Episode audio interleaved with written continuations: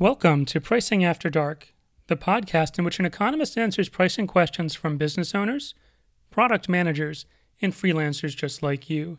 Today's question is as follows I was listening to a business podcast, and the host said that there is a standard ratio between what a consultant can charge and what his client earns as a result of his advice.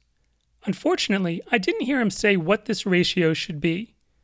Does 6 to 1 sound about right to you? I've also heard whispers of a mythical ratio that can be used by consultants to price their services. Unfortunately, you're forcing me to be the bearer of bad news. The world of pricing is not so simple. The truth is that no such ratio can or does exist. Here are a few reasons why. There often isn't an objective measure of return on investment. Some consultants have it easy. An engineer might be able to point to a 10% reduction in a factory's defect rate or doubling of its throughput. Other consultants aren't so lucky. How would one calculate the ROI from a political advisor, a psychologist, or an interior decorator? We could hire a dozen economists to estimate the ROI of each and still find ourselves without a definitive answer. Sure, a consultant could still devise a ratio based upon his client's subjective measures of value delivered, but a consultant who relies upon his clients to determine his own worth may have bigger issues to deal with. Also, risk cannot be ignored. As a general rule, buyers don't like to accept risks. As their risk of loss increases, they'll tend to demand higher and higher risk premiums. If two consultants promise the same ROI, but one requires consumers to knowingly accept significant degrees of risk, the other will likely enjoy higher degrees of pricing power. It should be noted that it's not just a matter of actual risk. Even apparent risk can have quite the effect upon a consultant's earning potential. Sometimes guarantees, warranties, and contractual agreements can cause clients to feel safer and thus willing to accept higher prices. By the way, did you know that ROI doesn't always matter?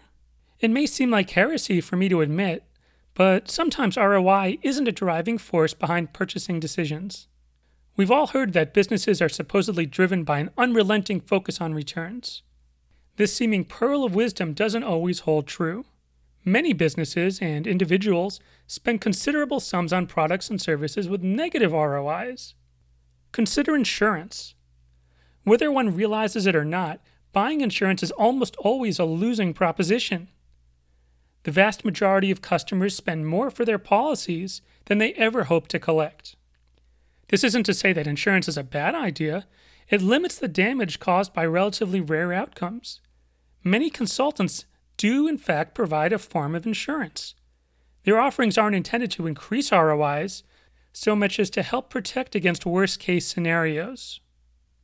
And I'm sure you know that competition does matter.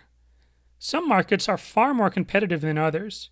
A statistician specializing in biomedical research would likely find himself vying against fewer competitors than would a person who offers general IT support. One of the fundamental concepts behind modern economics is that larger pools of suppliers tend to drive prices down, as each attempts to underbid his competitors.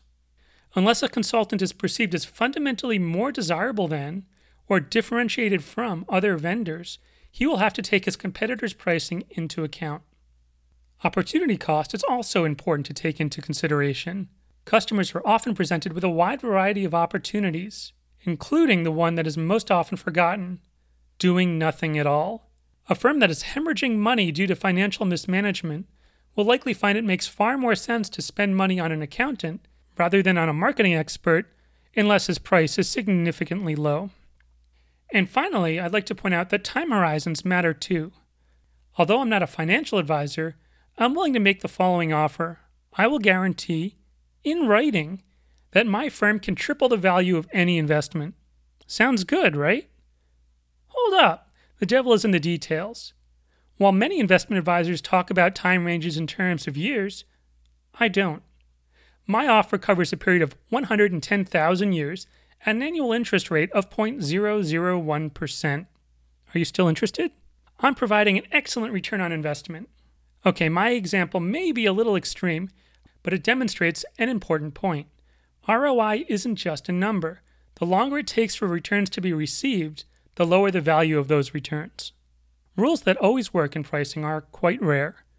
Even the most fundamental laws of supply and demand, considered by many to be the central tenets of capitalist economics, don't hold true in every case. There are a multitude of factors that go into pricing. Don't listen to the siren's call of a magical ratio that will work in every case. Such thinking has led, and will continue to lead, to ruin for those foolish enough to accept it as gospel. Thanks for listening to Pricing After Dark. If you'd like to learn more about pricing, monetization, and how your business can improve its profits, head over to my website at taprun.com. You can subscribe to my free email course, read through my writings, and even contact me for a consult.